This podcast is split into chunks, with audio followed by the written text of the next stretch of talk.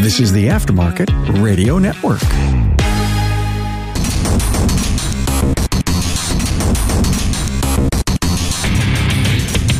Welcome, everyone, to yet another episode of Diagnosing the Aftermarket A to Z. I'm Matt Fanslow, and due to popular demand, I have someone back on the podcast. Oddly enough, shortly after the divorce episode, so I don't know. We might be learning something very, very new today.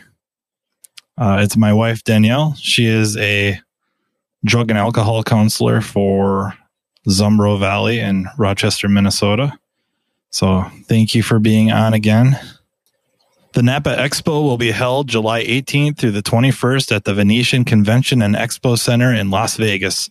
Stay on the forefront of the latest technologies and industry trends. Registration opens April 2022. Not enrolled, but interested in attending? Contact your servicing Napa store for more information.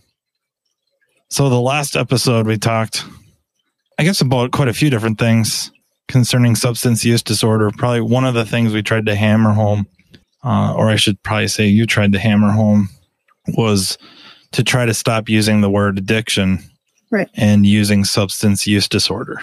Correct. Yeah. So I guess maybe something I didn't ask and uh, probably would be really interesting to know more about is uh, kind of the diagnostic, maybe not the process, but how do you arrive at a diagnosis of a substance use disorder? Sure. First, they come in for an assessment and answer a whole bunch of questions, but at the end, a few are most important. So you can have a mild, moderate, or severe diagnosis. And now they've changed it over the years. Uh, if you use one substance or you use multiple, it used to be like a polysubstance use disorder, but now they have individual criteria for each. Um, and then ultimately you get like a mild, moderate, and severe. So one of the things is uh, if the substance is taken in larger amounts or over a longer period than was intended. So kind of that, oh, I'm just going to have two beers tonight and then you drink 12. That would be one criteria. Or you've tried to cut down, you have a desire to quit using it, the substance, but have been unsuccessful. So, and just the persistent desire to stop, kind of like smoking cigarettes is one where you're like, I really want to stop, and you, they don't. They've tried gum, they've tried medication, whatnot, and then they continue to smoke cigarettes. Would something like it it seems like a common scenario. Mm-hmm. I could be full of it, but it seems like a common scenario is I want to quit smoking. I want to quit vaping. I, they stop a week, maybe two weeks, maybe a month. Uh, and then you see them smoking again. And usually, usually they have a response of like, it's just too much stress going on. There's too many things going on in my life. And it's almost like stuff gets blown out of proportion for the reaction. Does that follow along those same lines a little bit, or it's more the I would say so because it's a persistent desire. I mean, there's been desire and they continue regardless if it's three days, they start again, or a week, or um, a month. They've tried to cut down or cut back and been unsuccessful. So there's 11 different criteria. If you meet two of those, you have a mild uh, diagnosis. And then um, continue to go up moderate. If you have uh, six or more, then that's a severe diagnosis.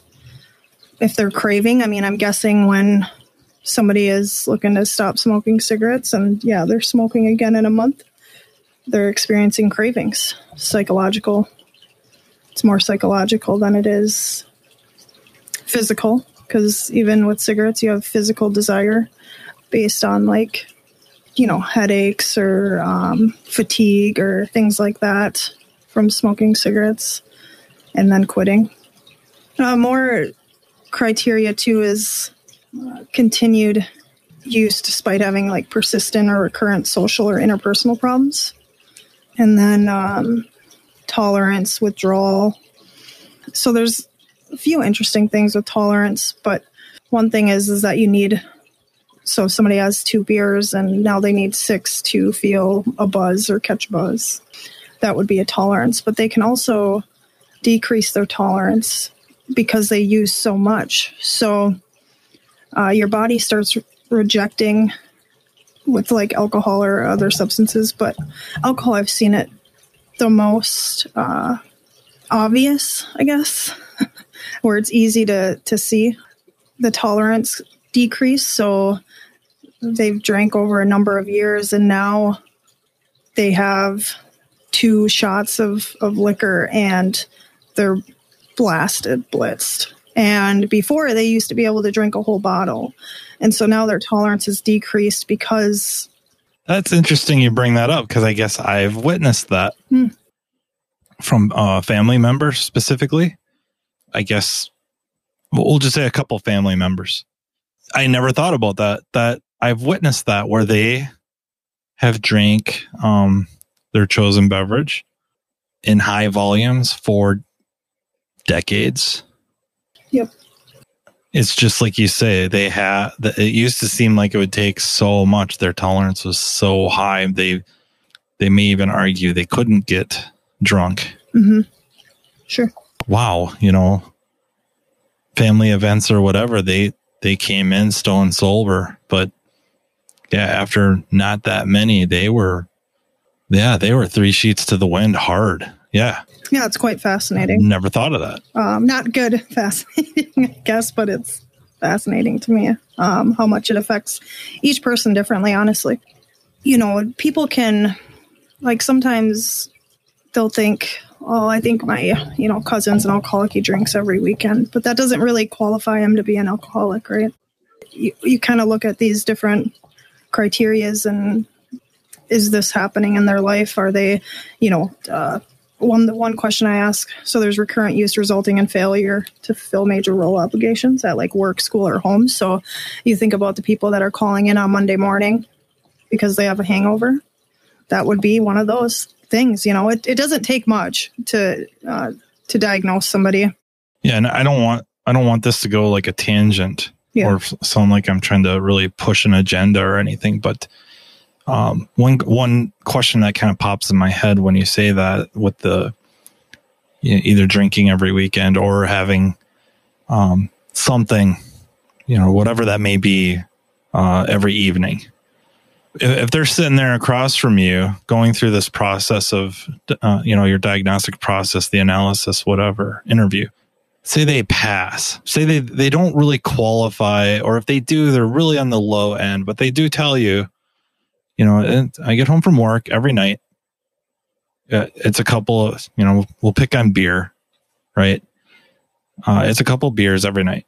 Yep. And that by itself may not qualify them.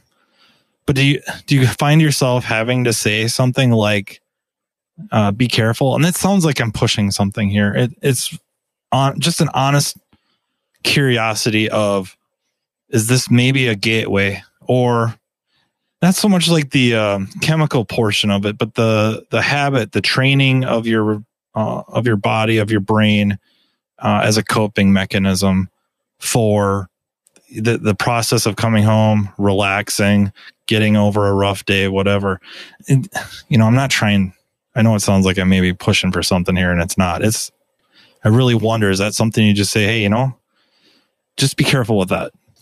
I think I might try to bring awareness. Um, what I find though is you don't see too much of that when they're coming in the office or or it'll be I just have a couple a night and that's not the truth. You know, they're having more. Yeah, okay. Uh, and yeah. you know, and then I follow up with questions if you're having a couple, have you noticed that you know your tolerance is um, higher and you're really not getting that effect that you're finding three or four you know works better and a lot of times they'll be like yeah you know sometimes. Um, but so not not necessarily i don't do too much of that just just because i'm really there to assess their situation. Not educate not do anything but you know if it's sometimes it can be a really good conversation that we're having and they have a little bit of worry about drinking every night and then i might go into you know trying to b- bring awareness to it, uh, especially with alcohol mostly. With those things, usually people don't just you know use meth casually, so or or other hard drugs. Right, so right. alcohol is the most conversation uh, that you could bring that up. Well, because it's so accept. I mean, it's, It's yeah, legal, it's legal. So then you know they're it's okay if they have drinks every night. I mean, there's nothing, you know, what they think is wrong with that. And so I, I don't know right or wrong, you know, and that's it. Kind of makes me think of. Uh, what's the what's the goal here? What are you using it for? Is, do you need to use every night or things like that? Um, Yeah, and it's just kind of woven into the fabric or tapestry of our culture that, you know, hey, invite friends over, have a good time, and there's the ice chest full of whatever, right. wine coolers, and you know, you can't have a good Super Bowl Sunday without it. So it's just really Very much so. And woven. We don't have the commercials on TV yet where it's like, hey, you know, everybody come over and we'll have some purple haze. or so- or something of that nature. You know what I mean? Like, yeah, sometimes I'd rather We just have, wouldn't have that. Yeah. right or Uh, or you know raves are a regular part you know yeah. that's not something we do but definitely have uh, alcohol at family events and holidays and all that. Yeah i wish there was more um, i wish there was more commercials you know or advertisements or whatnot that didn't have that uh, alcohol involved and like hey let's do this you know give ideas to people that is natural fun instead of having to be in, you know intoxicated some way in order to have fun because you don't it just my clients struggle with that. I mean that's a huge trigger for them when they're watching the super bowl completely sober and they haven't thought about drinking at all. And then they're watching this they're enjoying themselves sober. And then that commercial comes on and boom there's that trigger. And then they think god i would have a lot more fun too. And it's not even like that awareness right out front like that but it's just subconsciously they're you know sitting there thinking that would be nice it could be after the game it could be next week. It might stay the entire week with them and then next weekend they're actually drinking instead of super bowl weekend. Because of that commercial it all started there. I, kn- I know we mentioned it Yeah. in the last episode but it bears repeating Yeah. that, um, at the recovery community for the new year's eve we had a big sober party and a lot of people a lot of stuff a lot of activities card games video games music dancing food holy cow food. Hmm and a, a lot of them were kind of like i didn't know you could have this much fun right. without. That's not the, that's the way that's not the way the commercial industry works. No no it's a i don't know what you're gonna sell. I don't cards know. against humanity have the So- time of your life. sober fun. Yeah that would be you know i've been a lot in my group that i run uh, outpatient treatment intensive outpatient treatment which is another thing that goes with diagnosing and um, where you're going to place people that meet criteria you know at least in my field where i would uh, if i assess them where they would where they would go from there uh, which i can touch on that. But uh, something i've been saying please do. Yeah in my group is it's different laughing drunk or intoxicated on drugs whatever it is it's so much different laughing sober and having that like gut laugh and it's all natural and it's the most coming from you know uh, from the world that where i was always high or you know intoxicated throughout the day and then getting sober there's nothing like that kind of laughing where it's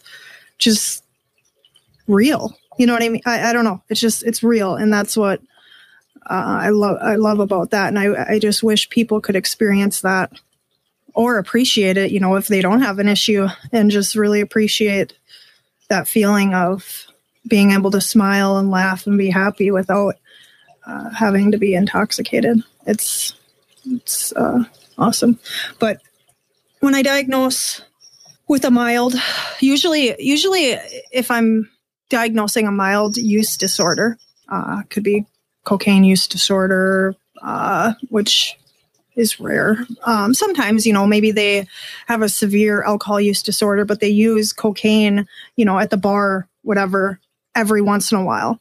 I would say i could diagnose that as mild or maybe not at all honestly because if they're doing it every once in a while and they're having no issues with cocaine and and really they're just um, have used it maybe twice in the last year, they wouldn't qualify for a diagnosis. I mean, that's what I, what little of that I know about is very little. A lot of them use that type, you know, cocaine or that type of uh, uh, drug, is so they can stay awake longer to drink more. Absolutely, yeah. I think I think there's a couple things. They're they're just it's the party, right? They're oh yeah, you got cocaine, all right, awesome, you know. And then there's yeah, they can drink as much as they want and continue that and now stay up till four or five o'clock in the morning, have a buzz from cocaine and alcohol. So it's the way to do it. Yes. No. uh, so I do that. I do that playing Final Fantasy VII. Yeah. So yeah. Who needs that stuff? Yep. So if I diagnose with like usually if I'm diagnosing it's like a mild um it'll be something like that or mild alcohol use disorder because they come in and they got a DUI and then uh, you get a DUI and the first one usually is a recommendation of like a DUI class, education class. You know, you teach about alcohol, how it affects the body, things like that. Also about the law regarding DUI. Um, usually there will be a presentation by at some many places are different so i can't say this is for every but where i work is how this goes. And then they'll have a pr- presentation by um, a mother that's uh, lost her child uh, to a drunk driver. And that's kind of it. That's the requirement the legal requirement is that. And then uh, or i'll have somebody come in uh, and then they qualify for a moderate you know cannabis use disorder and alcohol use disorder and I might put them uh, depending. It just depends what they want because if there's legal obligations, some a lot of times probation will want to see them in some sort of treatment. Uh, they might have quit three months ago after they got their second DWI or after um, you know their possession charge or something like that. But uh, and maybe that's it. They're done for who knows. You know you. But most of the time, I'm I'm putting that person in uh, like a basics class to really teach them about the basics of uh, recovery, sobriety, uh, what it means to be, you know, to to bring awareness to that, what it means, you know, the risk of having a substance use disorder, kind of things like that. So really, a, a medium intensity outpatient treatment group that might be four hours a week, that might be two hours a week, under nine hours a week though, and then anybody with a severe alcohol use disorder or any use disorder, most of the time I'm recommending, depending on their sobriety length now too, because which we can go into this, but say they've had a week sober and they need treatment and there's they've been using for five years 10 years whatever i might be putting them in an intensive outpatient treatment. Intensive outpatient means nine hours of treatment up to 15 hours of treatment a week. And that's that's what I do for my job is I run an intensive outpatient treatment group. Those are usually the longer term programs. So my program runs for eight months. So if somebody comes in and that's what I recommend, I mean, they're committed to that for eight months. Legal, you know, if they have legal charges, uh, that kind of keeps them in there instead of wanting to leave, you know. Uh, and what I really hope for them is that once they get in there and they don't want to be there, that by the time they get to the end, they're asking me can I please stay? You know, that's, that's what I hope. Uh, and I get that, you know, sometimes from time to time. So, and then there's also people that are, are ready to change. And that's something we could talk about too. But, um, that are ready to change. They have no legal charges. They just have had enough. They've had years of this. And so it doesn't matter though if I'm diagnosing with severe and they're ready to change. I'm going to, you know, I'm going to say, well, if you're if you're truly ready, I would still recommend like an intensive outpatient treatment just because then that gives them the structure and um, hopefully they can gain peer support and start, you know, integrating into the community and, and just really building uh, from there and have that for a long period of time.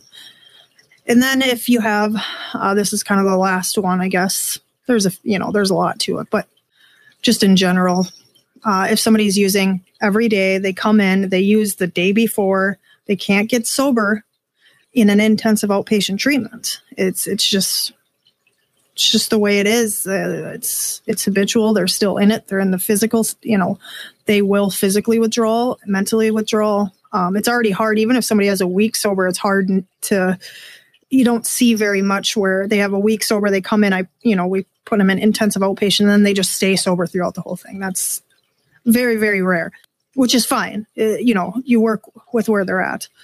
Then I would recommend, so if they're using every day and they can't get off on their own, then I'm re- recommending uh, residential treatment where they stay. A lot more residential treatments are starting to do, at least in Minnesota. I don't know where else, but at, at least 60 days, 45 to 90 days stays, which is fantastic. You know, if it takes you 10 years to get to this point of having this severe substance use disorder, it's going to take some time to unwind. So 30 days is nothing for residential. Uh, but it's a it's a safe place to to sober up. And then hopefully after residential, people are going into that intensive outpatient to still have structure and kind of go into the community. So there's kind of a lot of stuff I want to comment on there. Please, or do. at least yeah. bring up, I think, avenues of discussion. Uh, one was people that are ready to change.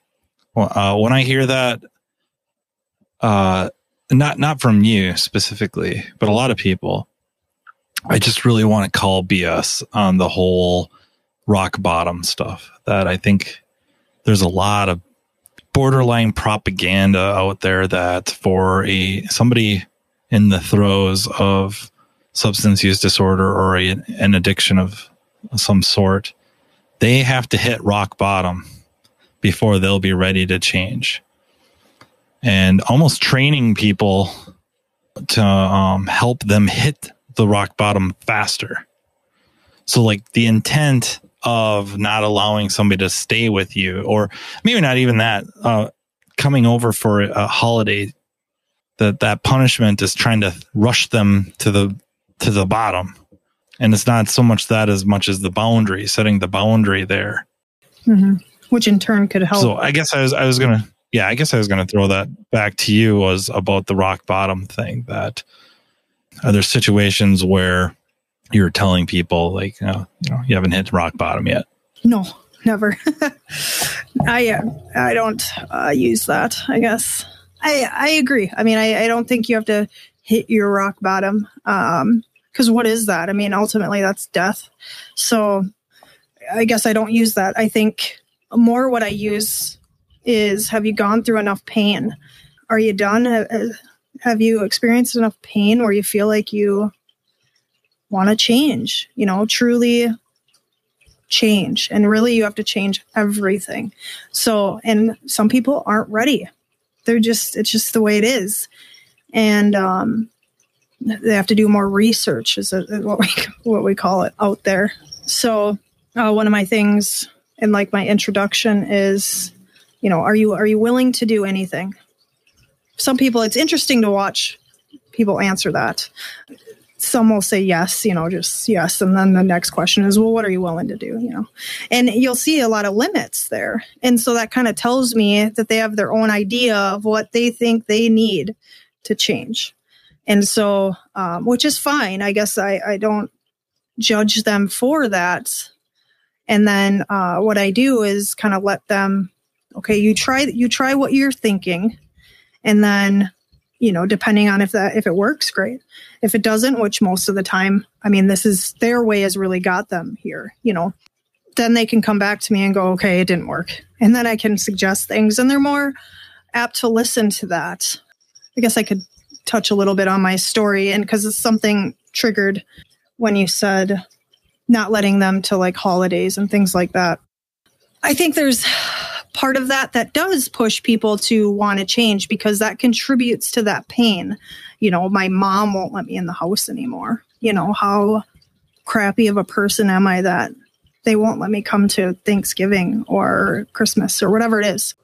And so I feel like if you continue, which I, I know maybe we have time to get to, to enabling a little bit, I think really keeps people in their substance use truly and not that it's the per- the enabler's fault they just don't know I, I don't think they know you know and then if they do then that's a whole nother thing but so like my story i struggle i struggle with talking specifically about myself but um So I was in and out of jail. She lies. Yeah. she talks about herself all the time. No way. I'm just, I listen to you all the time. Put a freaking microphone in front of her and oh, now it's Miss Humility. right, Hmm. right. um, so uh, I started hard drugs, I guess, or addicted to hard drugs um, when I was 21, maybe 22, whatever. Uh, and I started using uh, Vicodin. I had my daughter, and they prescribed me Vicodin. I really liked it. I tried like Percocet before, which is also an opiate, and for some reason, it was like I was okay not using that again. Like it something clicked after I had my daughter, and I'm I'm guessing it's uh, maybe a little bit of postpartum depression. It just I could get up off the couch. I felt good, you know. I was that's what I was using to really just help me operate through the day, and then I was feeling buzzed too. I liked that, so it's yeah, it was just that, and then I was offered heroin uh, at, when I worked at Super America, and I was looking. So it became like a desperation thing because I was out of Vicodin. So I had progressed enough that I would feel withdrawals from the Vicodin, and I couldn't find any more. The person that I used to get it from was out, and then so I was kind of you know looking to regulars, judging uh, to see if there was somebody that maybe would know where to get something. So I found a guy who fit the look and asked for Vicodin and, and he said, no, I don't have Vicodin. And he's like, but I know what else we could get.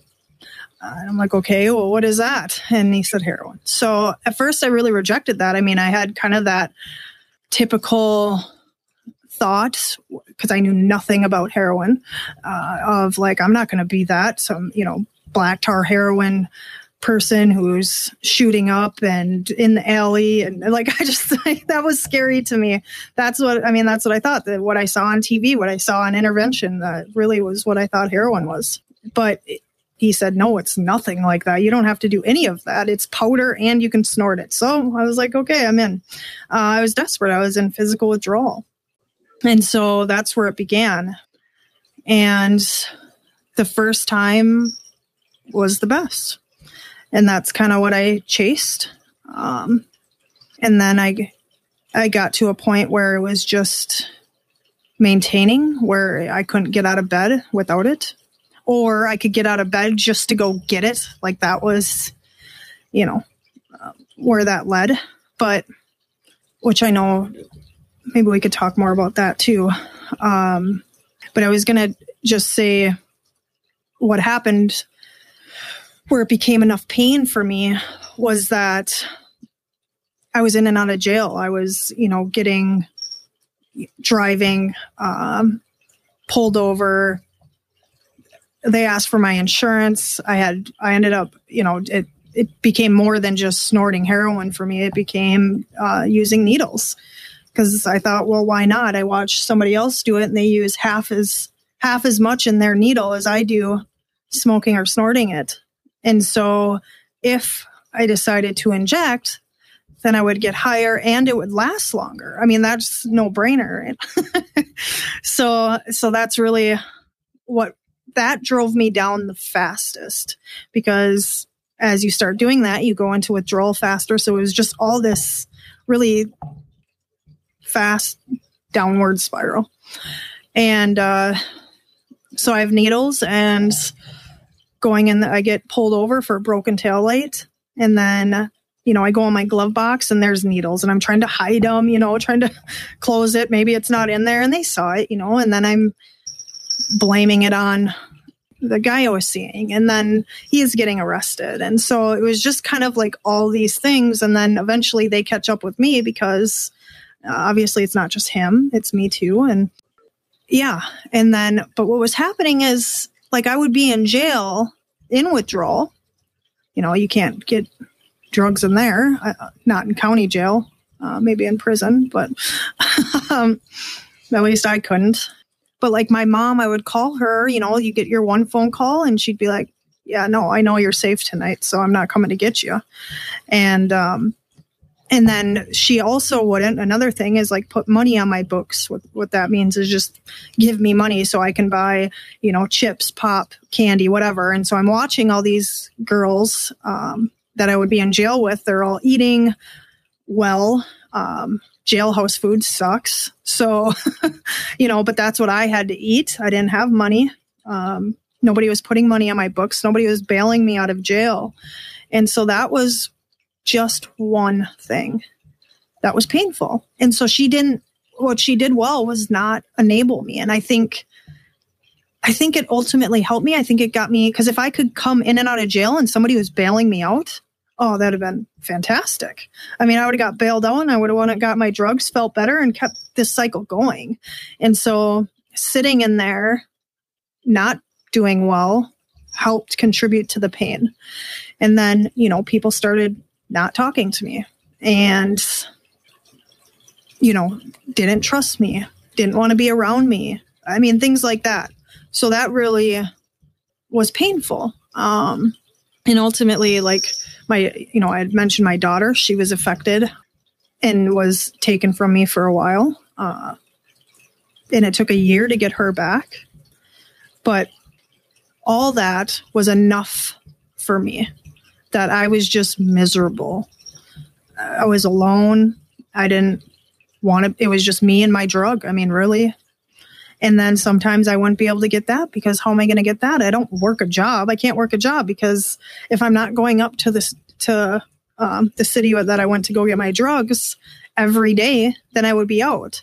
So then I wouldn't work and then I would try to have to find money other ways. Uh, and yeah, it was just this vicious cycle. And I was so tired of it, so tired of it. And I guess you could say that would be a bottom, but it wasn't, it wasn't because I had relapsed too. I mean, all that happened. And then I was sober for a while and then I relapsed again. So yeah, I just, it's this fine line, but, um, I had went through, yeah, a lot of pain, which I did end up getting sober for quite some time, um, maybe a couple years, but I didn't continue to work on myself. I really stopped and I was just working and doing my thing and thinking that I'll be okay. Just, you know, all those, all those problems, right? They go away. I don't need to keep working on it. Uh, that's not the case. so I still need to work on those. Um, you know, it's not as, I'm not as desperate anymore. Like, you know, I was very desperate to get my drug to maintain my my high or just maintain so I'm not going into physical withdrawal. Well, when I got sober, I mean I had to really be like that. When I truly got sober, like because now I have seven years, um, I had to really do that same thing like all that effort that i had put into that drug and you know going up to the cities every day just all everything i really had to put that into my recovery so every day i was doing something for my recovery every day there wasn't a day that i missed i mean i went into the ditch right by her house and um, still got a ride home left the car in the ditch and grabbed our other car to go to an aa meeting that's how i had to be that way though because i was so terrified that I would have to experience that pain again. And I didn't, I don't want that. I, I still don't. And I didn't want that then. And so I was really doing anything I could to um, have recovery, I guess. So I blamed her driving skill or lack of her putting the vehicle, this car into the ditch. It was a um, Ford Focus. Yep. So if any of you are familiar with those, uh, this would have been like a 02, 2002 Ford Focus. And uh, it was it was pretty icy out. It was really icy out that morning, and she's going to her uh, meeting, and uh, they're very very important. And she goes in the ditch, hitch rides, hitchhikes back to the house, takes the other vehicle, does not put that one in the ditch, lets me know that she put the first one in the ditch. so the whole time, me and a uh, local shop let me go get it with the their tow truck, and I'm berating her driving skills the whole time. That's nice. yeah, I was. I'm coming clean, and uh, you know, whatever. I I drive it to um work that Monday morning, check it over, and see how much crap she broke. and it's still pretty icy out. And I kid you not, I, it was everything I could do to keep that stupid thing on the road. I mean, it was, uh, it was rough. There was a lot of stuff that had to be done in the uh, rear end uh, to uh, get that thing to go down the road straight. It's not so much on dry pavement; it was fine, but you get in a little slippery situations, and good, good. Yeah. Uh, so yeah, it was pretty impressive. You made it as far as you did. See, I'm a good driver. Yeah. Yeah, and then I had to go back and tell the tow truck driver it really wasn't your lack of driving skills; it was uh, the car. I did. I did go back and clear up your reputation. Thank you. you. I appreciate that. Yeah, it wasn't texting and driving or. Why did she put this in a ditch on straight road? hey guys, Matt here talking to you about what the Napa Auto Care Center program can do for your business. You probably already know the Napa brand is the most recognized and trusted name in the automotive aftermarket industry. In fact, studies show nearly 95% of customers recognize Napa and associate it with quality parts, service, and technical expertise. So why not complete a Pro Image upgrade and take advantage of that? Pro Image is a co-branding program for the exterior and interior of your shop.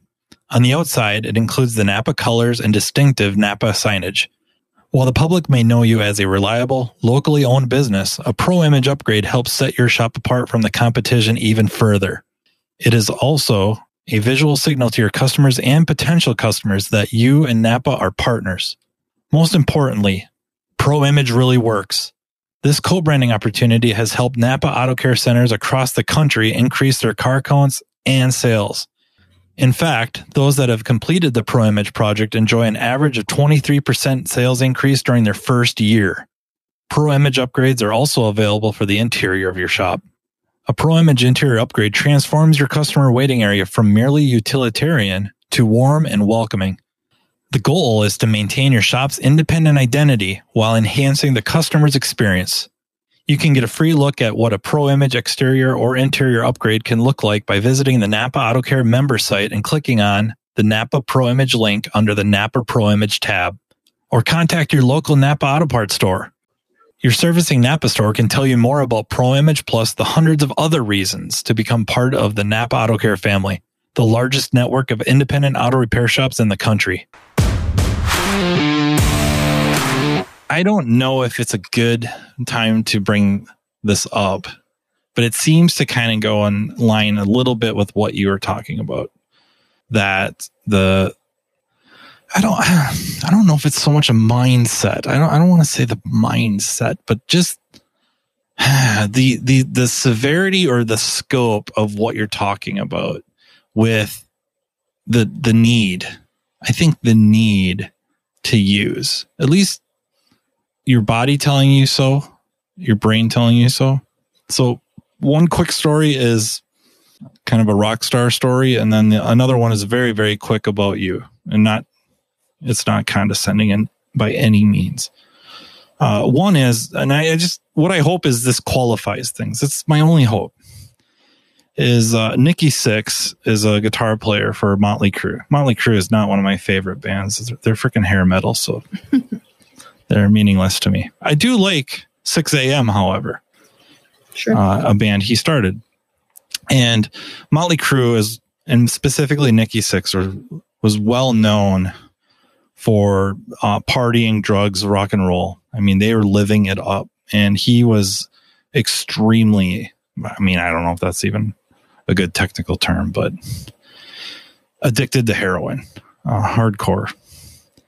And on the way to a practice, he's starting to go into withdrawals. So he pulls into a Denny's. And because of other use, other drug use, I think specifically cocaine, he's developed the habit of needing to do his, do whatever he's going to do. In this case, inject uh, in a very confined area, so that he feels like nobody can see him do it part of it, I think, shame, and a lot of it, a lot of it was a um, paranoia. And I don't think so much paranoia from the opioids, specifically heroin, but uh, the cocaine. The stuff, the cocaine stuff was making them very, very paranoid. Sure.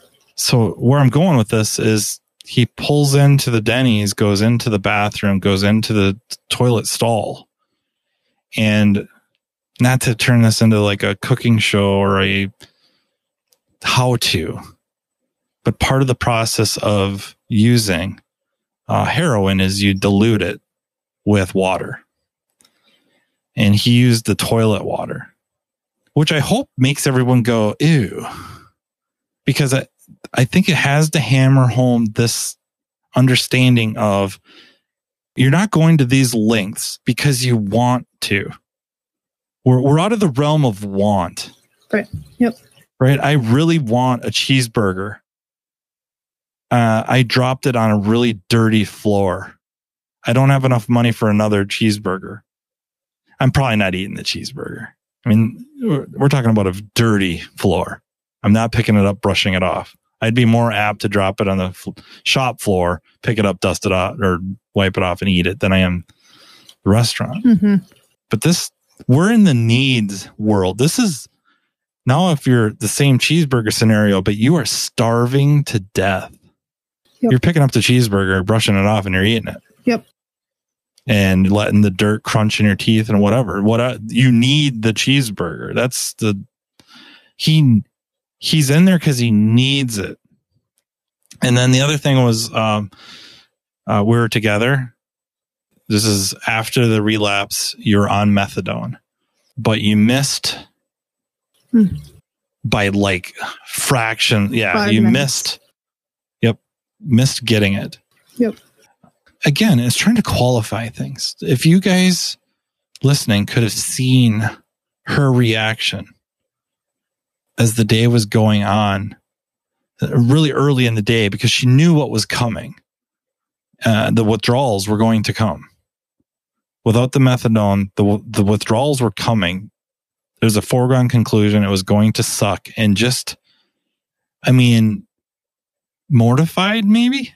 I mean, it was. I felt so bad. I, and what do you? I there was You couldn't do What- what do you anything. do? Yeah, they won't let you in past a certain time. Um, yeah, that was. I still remember that because it was. I and I think some of it was I didn't know what it would be like, um, even just one day. So I think I was psyching myself up sometimes. I tried not to because I know that was one thing. Is just like we had talked about it, is trying not to think about it. You know, part of a withdrawal is, you know, it, it- at least within that day, you know, you're going to get it the next day. So, but part of that withdrawal, yeah, can be psychological. Um, and I think some of it was, and some of it wasn't. It wasn't as bad as uh, heroin withdrawal.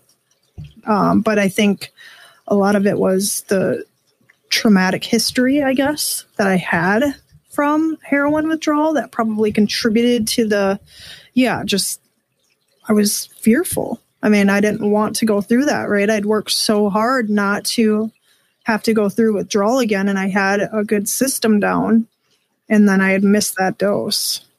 and it was fairly early on. Yeah, it was.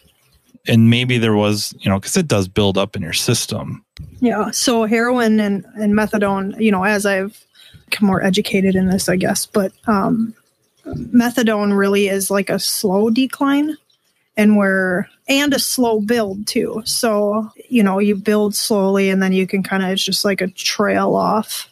Not nearly as steep of a incline and, and decline. So heroin's really, you know, big burst up and then a huge drop down but that's what I was scared of what would happen, regardless if I I don't know if I knew that at that time, but it just I was scared. I mean, It just seemed early on you were psyching yourself out. And I know I, I was kind of trying to help, trying to help. Again, I don't know if I was helping. Like some of this, it's kind of winging. I think you helped significantly. I think one thing, and maybe I said this before, you did um, a lot of research about addiction, and I don't I don't know what you researched, but you did a lot, and it just seemed to change your attitude. Wouldn't you like to know? Yeah, it seemed to change your attitude and and just very supportive. And I think that eh, even being able to just talk about it um, is helpful. I don't think you need to do anything. Yeah.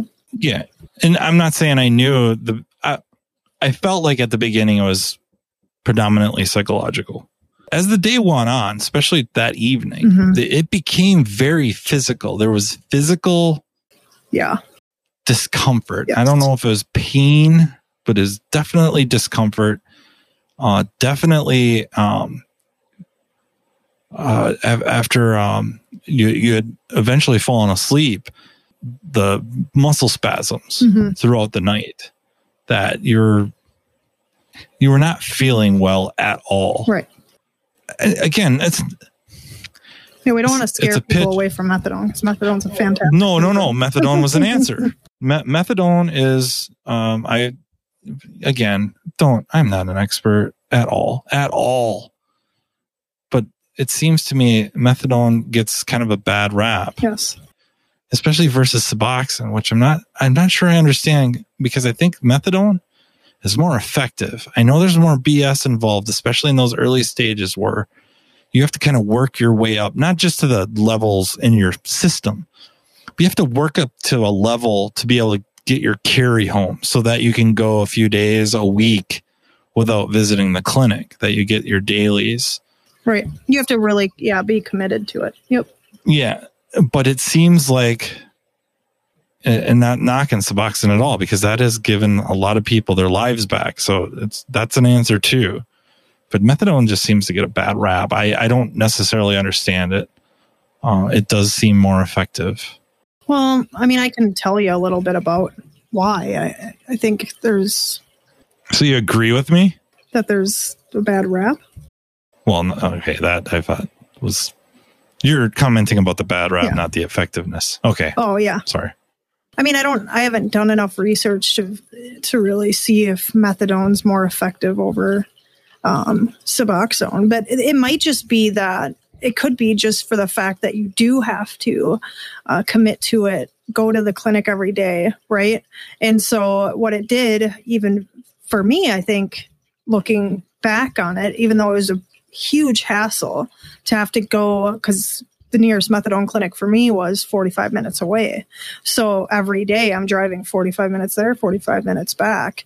But the good thing about it, I think, was it gave me structure. I mean, every day I had to go get my dose. I'd talk to like, not all the time, but either talk to a counselor, say hi to people, right? It gave me a connection with other people that also had opioid use disorder. And um, I would have to take urinalysis. So they'd put our name on a board anytime like we were called for a random UA. So that gave me accountability. Um, and I used it for the right reasons, but I think it gave me, yeah, the structure that I needed in the beginning. I had to go there every day and then I would go there just like I would if I had to, right? Um, go get my drug. That's what I was doing, driving up to the cities every day, uh, coming up with the bull crap excuse of why I needed to leave the house. But yeah, I, it did the same thing. And so, but this is regulated and um, I have support with it. And it just, it saved my life, honestly. I don't know how it would have been without it if I would have continued to relapse. I don't know. It gave me, you know, the capability to learn coping skills and have a medication where I wasn't craving throughout the day for my drug of choice. And so then, you know, I had to like I said, I was desperate enough already to change though. I had enough pain and that's that thing where because people can be on methadone and they continue to use. So, you know, there's I, I don't know. It's kind of this balancing act. So I was ready either way. However, I think it just helped uh, significantly and increase my chances of not going back to the substance of heroin. I wanted to say one thing about the bad rap first um, with methadone is that what will happen is because we are addicts i guess right? There's there's kind of this thing that qualifies that and there's things that come along with it right? We are very good at uh, lying manipulating um, and just trying to find to protect our uh, substance use disorder. That's what we're trying to do. We're trying to protect that. And and so it's almost like its own entity and it's taken out and here's your disorder and then here's you. And that thing's constantly telling you that you need it, right? Kind of that thing with the food where you need it. And so if you don't have it, then bad, bad things are going to happen. You will not survive this um, if you do not have this uh, substance. Alcohol doesn't matter what substance, it's just kind of all the same. And then so you get really good at lying and manipulating people um, or systems or just trying to find a way to protect it. And so people would go up to the methadone window, right? And they'd be like, uh, you know, the, the nurses and I, you know, no bad rap for them or whatnot, but um, they'd be like, how is your methadone working for you? And so I could say, right, so my immediate brain that's in that involved in um, addiction is is thinking, well, if I say it's not working very well, then that means they'll increase my dose. And so many, many people would do that. And then they would get up. So they would get up in doses. And now they're getting high from this instead of using it for what it is, is to get off heroin, to stop withdrawals, to, to help with cravings. Um, and that's really what it's supposed to be used for. And that's what I used it for. Now, in the beginning, I started at 70 milligrams, which, and it's in liquid. Um, I don't know why they do it milligrams, but whatever. So that's what I was at. And they're like, well, do you want to go up another 10? My immediate, my, you know, automatic thought, right, is like, yeah, I mean, why not? Um, but then I was like, no, I'm, you know, I'm good. I, my logical brain kind of met up with that and is like, I don't need more. I'm making it through the day. I'm not going through withdrawals, you know, things like that. And so um, I said no, and they were, you know, and then they said, Are you sure? And so then it reignites that in me to go, Well, am I sure? No, you want more, you know? And then I really had to do it, I think at least three times, say no, that I did not want an increase in my dose. Okay. So now you have all these hundreds of people coming into the clinic getting asked that same thing. And it ignites that. And so then um, they manipulate the system and they go up to 150 milligrams, 210 milligrams. I mean, I've seen people really, really, really high doses. Now, some people need that. I'm not saying that all of them, you know, 70 milligrams would work for them. And so, regardless, they would do that. Um, and then you have the ones that really aren't ready to change again. And so they would go up to high doses they would figure out a way to get take home so they don't have to go to the clinic every day and then they would sell it right give it away whatever for and then or use continue to use heroin. Um, i have a at a client or whatever that he goes to the methadone clinic and about once a week is still using heroin. Why? I didn't you know i feel like i didn't do that. Why you know why can't you just that's just not how it works. His his brain constantly is telling him that he needs more. Yeah, it's there's a lot that goes into it. So I think it gets a bad rap, and I think you know it's you are going to get the people that don't use it for what it is and and those are the people that stick out right because they continue to commit crimes they continue to lie and manipulate and so um yeah but people like me uh, they need it needs to be around because it really saves lives too so uh, i just did it which I know we'll talk about this too, but I just did it in a way that I utilized that for what it was. And then I also utilized, right, many other things. Don't put all your eggs in one basket. and and so I'll just go right into this, but when I was sober for that couple years, right, I got my daughter I was she didn't wasn't fully back until I met you. So um, I didn't get her back yet, but I was close. I was very, very close. And so I was working part time, maybe full time, I don't know, around there, about 32 hours maybe. And I really liked the place that I was at. I was attending outpatient treatments.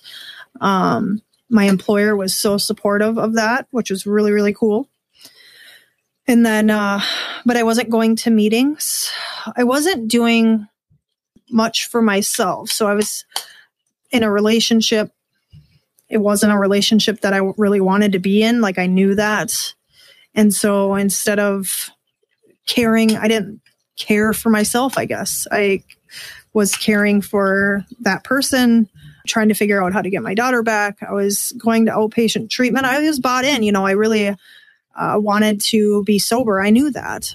Like I said, I went through a lot of pain. And so I wasn't fully committed. I still had my own ideas, like what I thought life should be, what I thought recovery was. And so it was just, I do really what I wanted. I'll listen to you. I maybe try some things, but you know, ultimately I'll just make my own decisions. Right.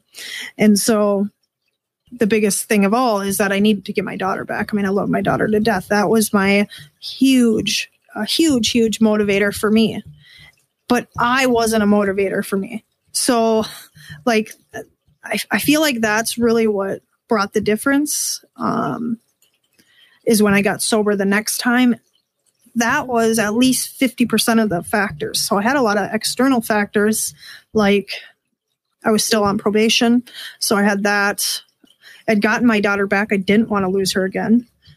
Uh, I had a son. And then obviously, you know, I had you and I had my family who had left me before. So don't even comment on that. I was Sounded trying to very hesitant on that one. that was not meant to be like that.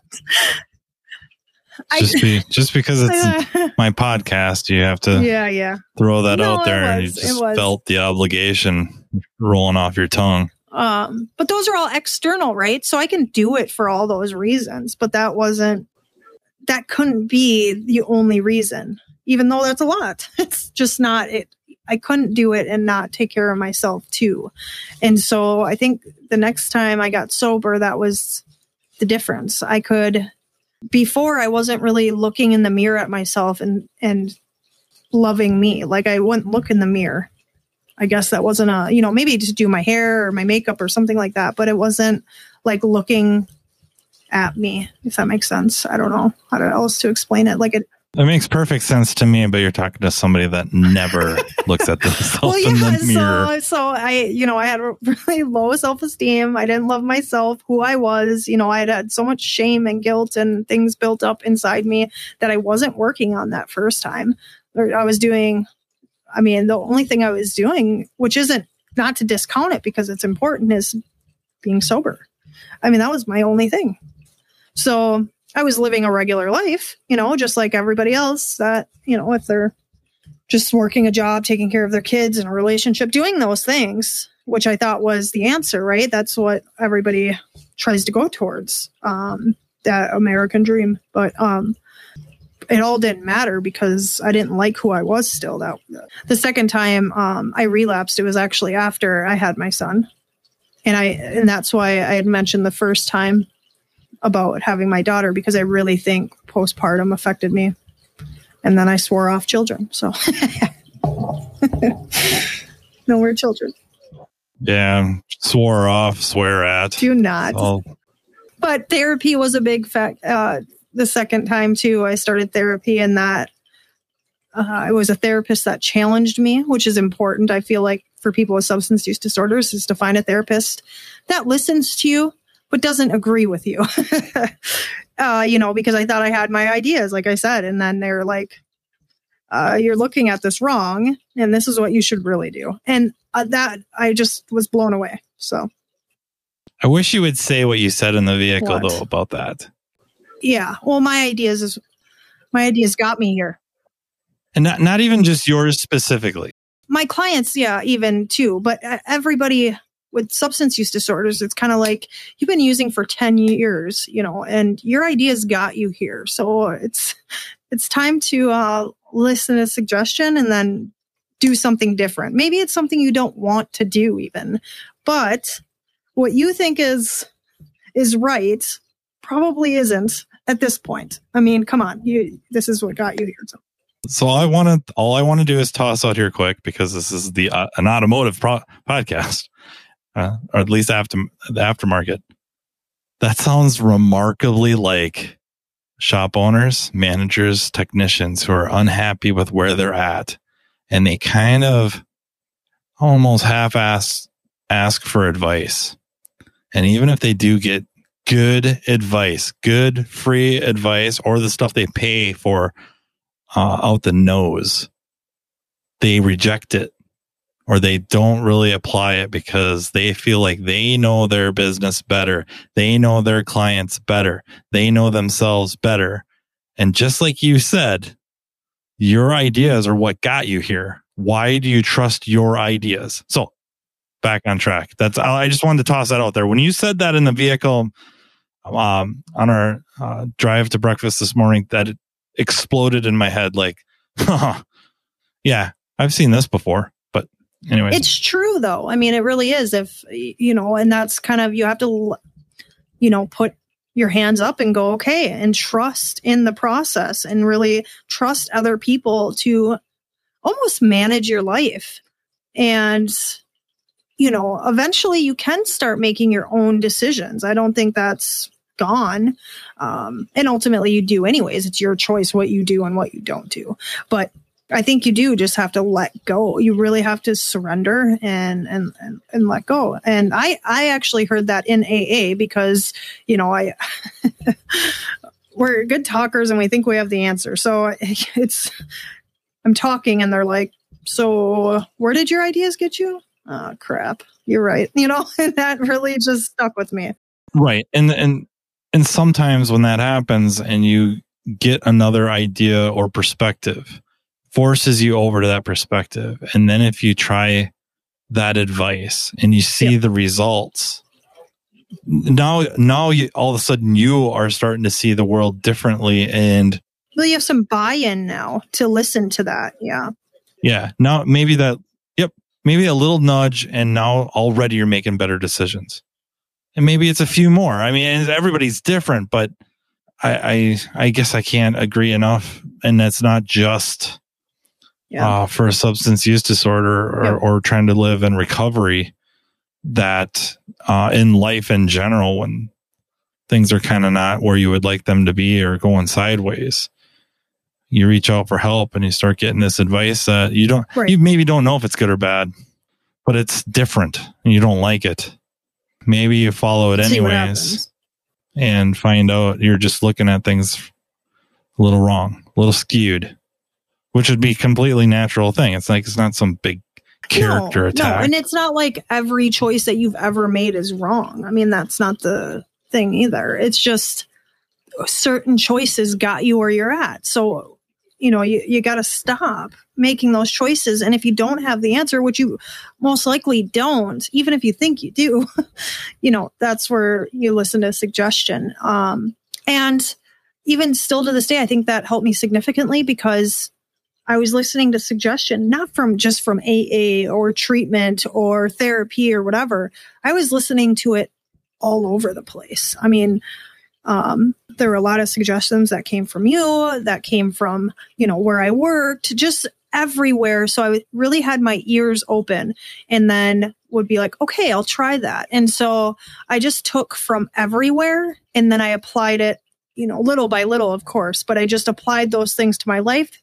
And then what worked i kept. And what didn't work i left you know behind. It wasn't wasn't this big thing. It just that's just what i did. And i stopped i really stopped talking and i just started listening. And that was a huge so how do we get back to that? Oh, yeah. Yeah. Well, and on that disappointment, uh, That, um, wrap this up, and I guess I'm going to Yes, pay the price, yes, guys. It's going to be Um, steep. the eggs in one basket i wanted to just touch on that really really fast. So you'll have people with substance use disorders like okay all i got to do is just go to aa right? And that'll that'll fix everything for me. And it could i don't want to say it, it won't like please go. Um, even if it's just to experience it. But i think you go you can go to aa and you can work that program and then you can use what you get from it and you can stay there or you can go do something else or you can go to aa and then you can go to a recovery community center and then you can go to church if that's something that you believe in and you can go to therapy and you can go you know work out. Like just having all these different avenues of that would promote recovery um, whatever that is. And so it's not just putting all your eggs in one basket with AA because say if you have this home meeting that you go to every Sunday and then something happens there where you just feel uncomfortable going there anymore and you and you're going to stop. You've you've made this choice to stop going and now you have nothing so because that blew up and that was your you know that was a big part of your recovery and now you don't have that anymore and you have nothing else either and so you really have to build up a lot of things not just one thing you have to have these different parts of recovery you know i my things opioids. So I had the methadone clinic too. I could fall back on that, maybe go talk to my counselor there. I had a therapist. I had my two AA meetings. Um, they were at the same place, but that's where I went. Now I'm opioids and I went to an AA meeting because I liked AA. Uh, I know that's Alcoholics Anonymous and, um, but I just, I liked it. Uh, I think it helped. I don't know. I, because I'd been to NA meetings too at Narcotics Anonymous and I just liked them better. I also went to morning meetings, so I figured out that morning meetings tend to be more serious. They have more of the solution per se. Um, not that night meetings don't. I don't want to knock. I'm not trying to knock anything ever. Like, please don't ever take that. Yeah. Well, yeah, but you could see how People how wake up right if they're waking up early enough to go to a meeting. They seem to um, be serious about it, or you'll have you know, I don't know, some of the older older people in there that have been in recovery for 15 years, 20 years. I mean, there's just some fantastic people in the morning meetings. And so I just found that worked best for me. And some night meetings, you would have people that maybe are are forced to go. And so they're really there not for the solution, but for the signing of the paper so that they can hand it into their probation officer and say, here, I went to one on Saturday night, you know, um, and it just starts your day off off nice. So if you can go to any meetings, try a morning meeting. You can try a night meeting too, but don't just give up after one meeting. You know, go to three or four, go to five, whatever. You can't just stop at one because that people get discouraged and be like, oh, it's not my thing. Well, you went to one, and maybe that's just not the one for you. They're different all across the board. So yeah, that was just my little thing on all. I just have to have a lot of things in place not just one thing. And I had a really supportive household. Um, I ended up moving back in with Matt, and so he was really mean to me and kicked me out. So I raised the rent, but oh, but when we we could go into enabling too, because I think that ultimately helped me too. Is that we were together. I was moving. I was moved in, or like recently had moved in. Um, maybe not all my stuff, but uh, which I didn't have a lot because I had lost it over over the course of my uh, adventures and substance use. But yeah, I, he's just you know he had to. This is the thing that I didn't have too, which I know I'm kind of going on a rant, but I didn't have boundaries. And so what I think you did well was you set this boundary, and um, I didn't know what that was. And like I said, I had had those two years of uh, sobriety, right? But it wasn't recovery. I didn't know uh, how to live. I guess but you had set that boundary and said, for the safety of my kids, um, I just can't have you stay here. It was sad, but I completely, I think I was definitely like, yeah, this is about the way it goes, you know? And that was it was okay. It was a good thing. And i think it helped motivate me too though because yeah, you didn't I, continue to enable me and be like well you can stay here. What can i do to help? Like you weren't like that. You were like i'll be supportive of you um, but you need to go. So and it was it was a good ultimately a good thing. I wish i could take credit for that though. I mean i i, I could keep my mouth shut and sound like i really knew what the hell i was doing. But there was a a lot of it was strategy and had. So you listen to suggestion, is what you're saying. the thing is, is this was going down during the, um, you know, I was already divorced, but this was during yep. the court BS stuff, the stuff that was being brought against me, trying yep. to win back custody uh, from me, or not win back custody, actually, just win. Yeah, I I already had it. The timing of all this was horrific. I guess I was just livid because of the timing. Like, how could you be doing this now? This is so bad that, and this is going to, you know, the, the events leading up to that, uh, you know, it was going to be in the paper, just handing her ammo, handing the ex ammo. And I was just, I was scared and furious. And that, that probably drove the decision more than anything because you know, I, I think I've said this before. One of the hardest things after, so after I said you had to go, partly it was damage control for the, the future court dates with my ex to make sure I got to keep custody of the kids. Was walking out of the bedroom that next morning and no baby. Yep. I, you know, he's mine. That that's just the way it is, and him not being there, that was that that was rough. I mean, that was so rough. Um, but yeah, I'm very happy to say I think things turned out quite well. Yeah. Now I jinxed it, so things are going to hell in the handbasket now. Uh, Steckler and I will probably be doing a part two soon. Um, to bring it all back though, I didn't I didn't lose everything at that point, right? So if we're talking if we bring it back to rock bottom, it wasn't like um I had lost my license, I had got criminal charges, right? None of that. I didn't have any of that the second time. Um so I didn't there was no I guess there was no rock bottom. It was just I was able I guess aware that I didn't want to go back there again where I was in legal trouble, where I was losing my children, things like that, losing um, somebody I cared about. Yeah. Um, that's you again, but um, they're gonna think I paid you to say that or offered to buy you something. there was there was a time you stopped over. that's something I would have gave up before, though. I would have just been like, "Yeah, whatever. I care about the drug," and I didn't. No, I knew. Well, it was it was the lawnmower. So I really like lawnmowers, you guys. So need a guy with a really nice lawnmower. she worked at the deli, and part of the I guess part of my uh, strategy for seducing her or whatever was we get we were just talking and she um I had said Well, I told you a story. somebody had said something about he had a four wheeler. Uh, I I had insinuated she probably got hit on regularly, and then because of that, I would not be hitting on her. And she had said somebody was in and said that he had a four wheeler or uh, no a snowmobile had a snowmobile, so that him and her should go Yeah. for a ride sometime. And so I'm listening to that and thinking how absurd that is. And then I'm like, well, I have a lawnmower. It's a zero turn. Zero turn. What's that? oh my god. So that's that's how that. And a minivan. So that was We'll talk about that again um, when we do the dating episode. Everybody, um,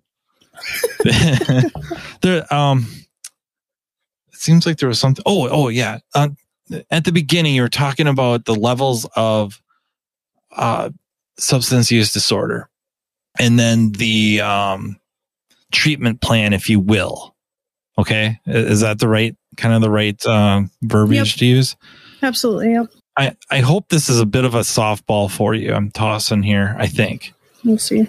it's almost like I I feel like if somebody's in there, uh, especially of their own accord, but regardless, that family members or people close to them should also be involved in such that they're in, entering into a program that there's something of a program for everybody else and part of that idea is learning about enabling and not enabling Yep. trying to walk that line because i find that line really really hard to find Right.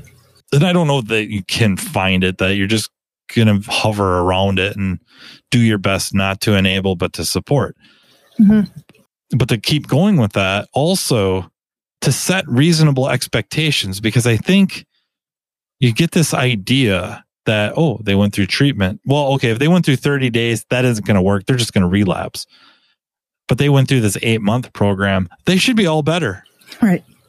so when you get out of treatment and maybe you don't get sober living maybe you don't get to go live in um, a re- re- like a recovery house of some sort for a while that you're you're back into the world where you were using to begin with and everybody's expecting you to be okay now you're cured hmm uh, you should be doing certain things now like uh, Working full time, having goals. Yeah. Just all these things that you should be doing. Yeah. Um, being helpful, considerate, have empathy, not struggle with mental health anymore. I mean, just there's so many expectations that are put on people um, that have substance use disorders. So, and it's not, yeah, I just, I don't blame them. It's just, um, usually they just don't know. So, one thing I, I'll just use an example, maybe this will help, but uh, I have a client. He struggles with alcohol use. He's there on his own. He's he's really needing to get his license back or whatever too, but mostly on his own. He didn't. He doesn't need to go to an eight month program. He could get reassessed and right get a, a shorter term program. Um, but he decides that you know what, it might be good for him. So this is his coping mechanism though, is to go drink. And um, uh, he's with his girlfriend. They live together, and he's been sober a week. It's a task every day to not pick up the drink every day. He's already went through physical draws. There's no physical, it's all mental.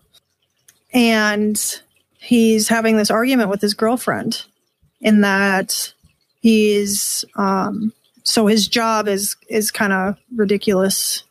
A couple people have this type of job where they don't have much work right now because the weather's crap. But they'll have work for like 2 days, just enough so that they don't qualify for unemployment. And it's so frustrating. Even to hear about it is frustrating because how are they supposed to survive working 15 hours a week and then not qualify for unemployment? It's ridiculous. But then it continues like this. So he's not bringing in a whole bunch of money. Um, because which is completely out of his control. Sure, he could go look for another job, right? But this is all putting so the girlfriends um, arguing with him about not working so much, not picking up around the house, things like that.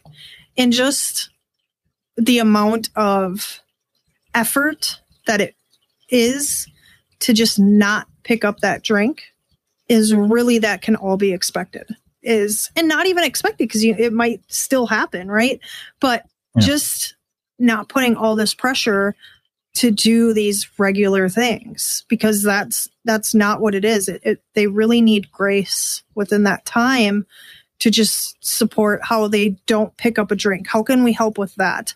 Um, do you want me to? Do you want help? You know, if if you're going to be there with them during this, do you need help calling? Um, somebody do you need you know i'll pick up the phone for you and call you know that's a really hard thing to do for somebody with substance use disorder is just dialing a phone number honestly. And so it's really supporting them where they're at if you know if they're not doing the things you're because so let me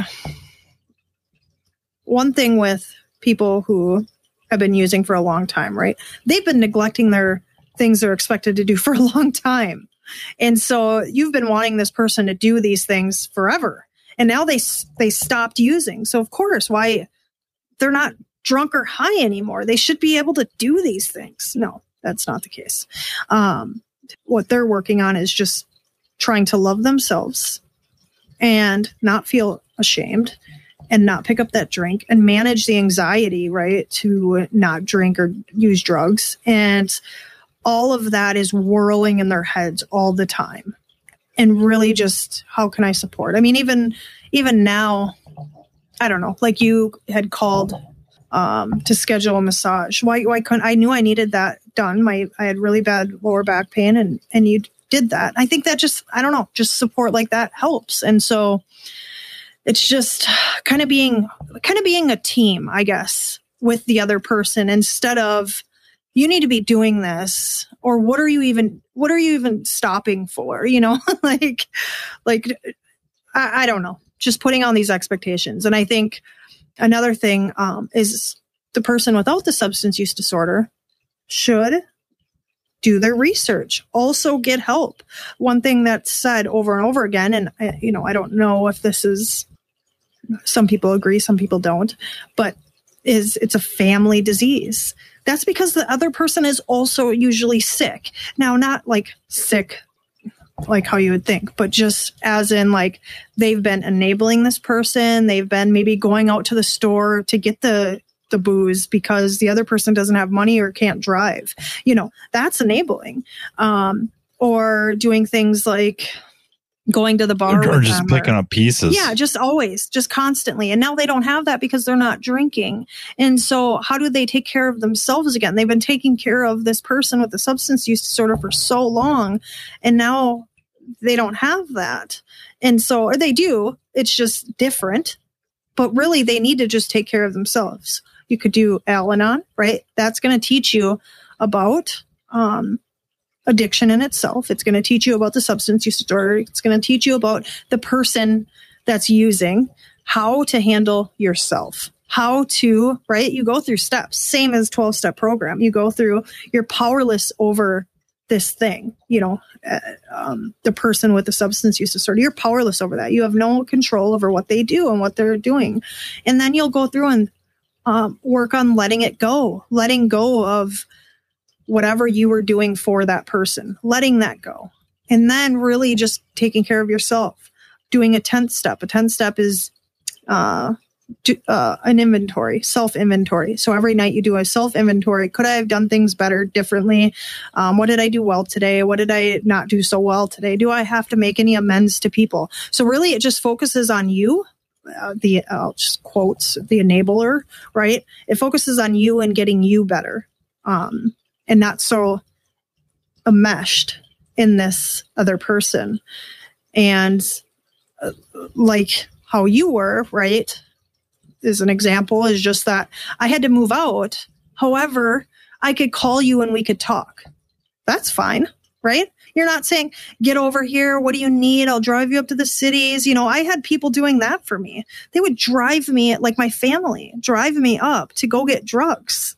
Like that's, you know, like it's not make people feel bad like that. I, it's just the name of the game. That's how it happens. And, and that's kind of that family disease you know and and so that also that person could go get therapy and learn a few things right how to work on themselves again they've been working on this addict for so long and trying to like convince them to stop drinking convince them to stop using drugs right they've been just trying to give them advice and here you need to do this and that blah blah blah right and now they've been neglecting themselves working on this other person so that's what I would suggest is really just I don't know if that was that kind of went off on a tangent, but that was the original thought. But no, it's I think it's important stuff. And you said something about shame. Yeah. Which um I think just really resonates with me. Um just countless, countless articles, countless, countless interviews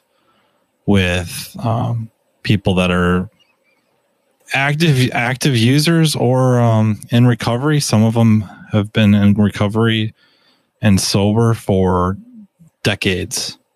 And it used to be, you know, somebody would talk to them about, you know, and, and I'm thinking almost specifically right now of a uh, interview with Steven Tyler, the lead singer to Aerosmith, that um, somebody would say, you know, how it was amazing how much drugs he would could take Mm-hmm. And he said back in the day that would have been like a compliment. And now it's just this wave of shame, like just wants to shrink away. You know, and you think about everything he has, everything he's done, good, good and bad, like the amazing things he's done. I want yep. like the positive things, the the amazing things he's seen and been able to do and and feel, and yet that is crushing. And and not that everybody i think this is a little bit too eggs in one basket a little bit that um, everybody has to follow the same protocols to get the desired result. That's kind of that's not true. And that's not discounting the eggs in the basket. I mean i'm just saying like you don't have to feel like everybody's baskets are going to be the same oh sure for him yeah yeah for him he needs his 12 step program. He needs to go to a meeting twice a month. If he doesn't, he he knows, he can tell, he can change, he can sense the change in thinking. Mm-hmm. That's that's amazing. Well, one that he recognizes it. Yep. But uh, you know, it's for him, and I think this is important. I think this is really important actually. For him, that's what he needs. He needs that because I don't I don't want to forget. And I think almost every single one of these I've done, I br- I bring it up because I think it's that important because got there's a stigma going on too. Not everybody's the same. Some people can use this stuff and never become never have a disorder with it. Mm-hmm.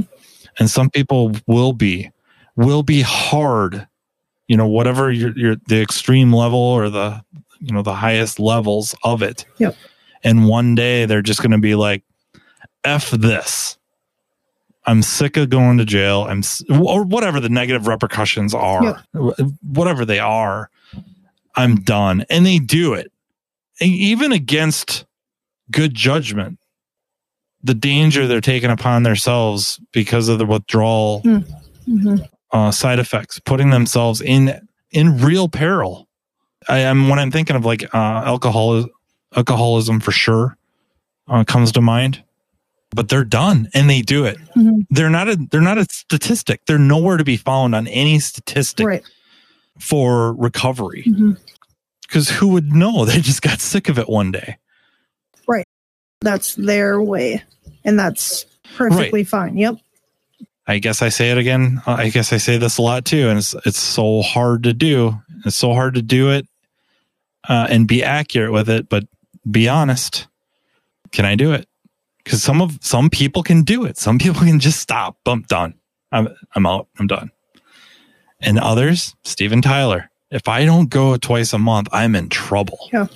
And that's okay too. That's that is so okay. Yep. Right. And um, Yeah, they call that like relapsing and thinking is really because the relapse or what, you know, the continued use doesn't start when they pick up the drug or the drink. I mean, it starts way prior to that. It's kind of this gradual decline. And then you pick up your solution. Your solution to all your problems and what's going on in your head is to mask it and to shut the feelings down and use the substance. And so it makes Yeah. sense that that's kind of where his his brain might not even be thinking, "Oh, I really want to use, you know, drugs today." It could just be like, "I'm in a negative mood." Okay, maybe something's missing. For him it's AA. For somebody else, it might be that they're in AA all the time, but they need more like therapy or to do something new, like um have adventure because that happens too where people get complacent. They're going to aa meetings every day. They're going they're working the steps. They're they have therapy even but they're bored you know? And and the thing that they used for fun the thing that they used for everything is gone. And so they need some adventure and that might be going for a hike you know to for whatever reason or um just doing something different it, it doesn't even have to be like super extreme. I mean, it could be trying out knitting. I don't know, like just something, you know, because they've never done it before. So it'll give them some like, hey, I'm going to learn this new skill or, you know, welding or something, whatever. It's just that they aren't doing anything different. They've been doing the same thing for years and now they're like, why would I keep doing? I'm bored. You know, you need something. Yeah, I would think it'd be really, really difficult to um, deal with the fact that you're probably never going to experience something quite at the level Never. Yeah. to really understand and accept that it was fake. Like chemically, what was going on was was fake. You can't reproduce it Not nor- normally. naturally, yeah. No. Yeah, it, You can get can't. little It can't bumps of it. But not nearly as significant. No. But if you can get to the point where you can accept that the the good points, the high points, the good things, the you know what should be euphoric, while maybe not at the level that you had with the chemical or substance, whatever. It's still way up there and still worth appreciating because it's it's real. Yep. I can get into any kind of reality discussion with anybody about, you know, Yep. really Yeah. model dependent realism, but And I think where that starts, acceptance, right? That you'll never feel anything like it again. You just won't. That's just the way it is. So better start working on accepting that now um, instead of later. But but I think it starts really with um, that, and then being at peace, having serenity within yourself, kind of having this connection with yourself and who you are and loving yourself and not feeling that shame and guilt and you know kind of letting go accepting the fact that this has happened. You were in it. People are mad at you. Um, they don't want to be around you anymore. Um, even though you're sober they still don't trust you. That's just reality. Uh, and then working on that slowly but first working on yourself. Because you know the way people trust you is that you're taking action to work on yourself and you carry yourself differently now. You're not head down mad at the world things like that.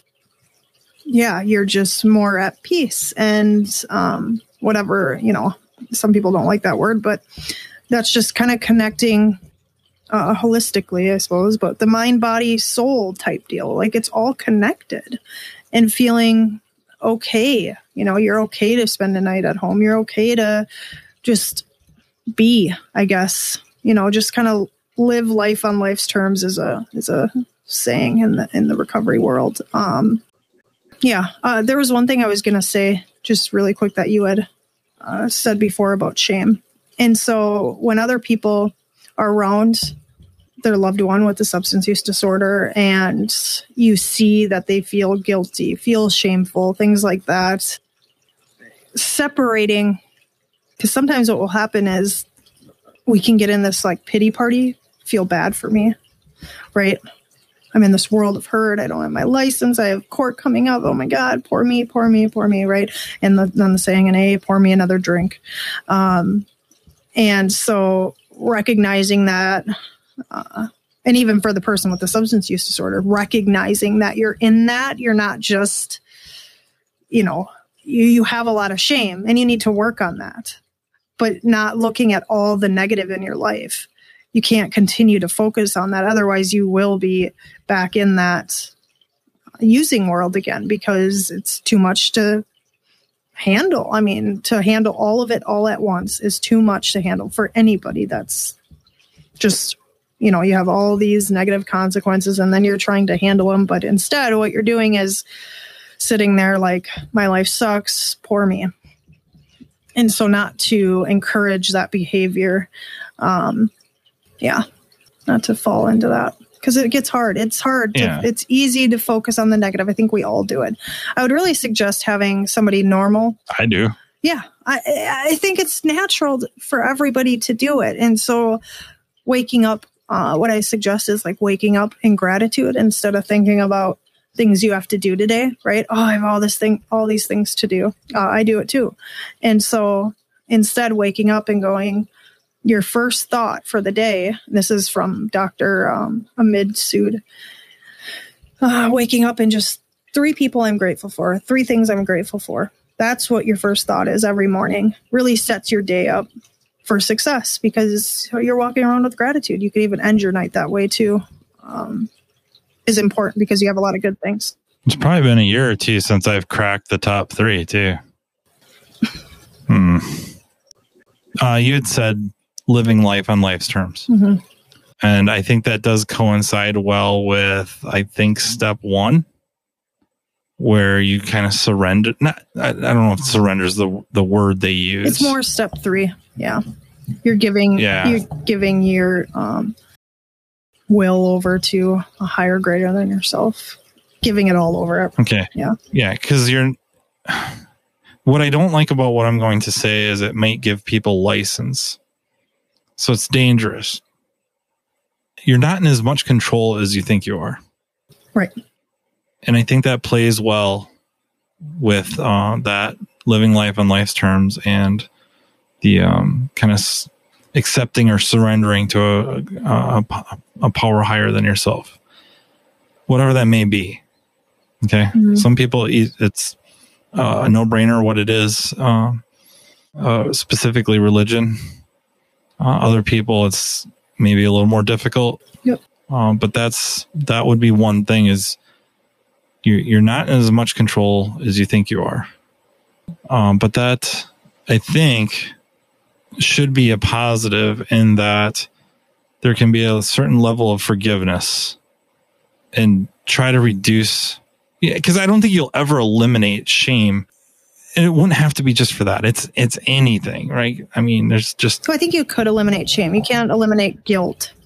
Guilt is one thing.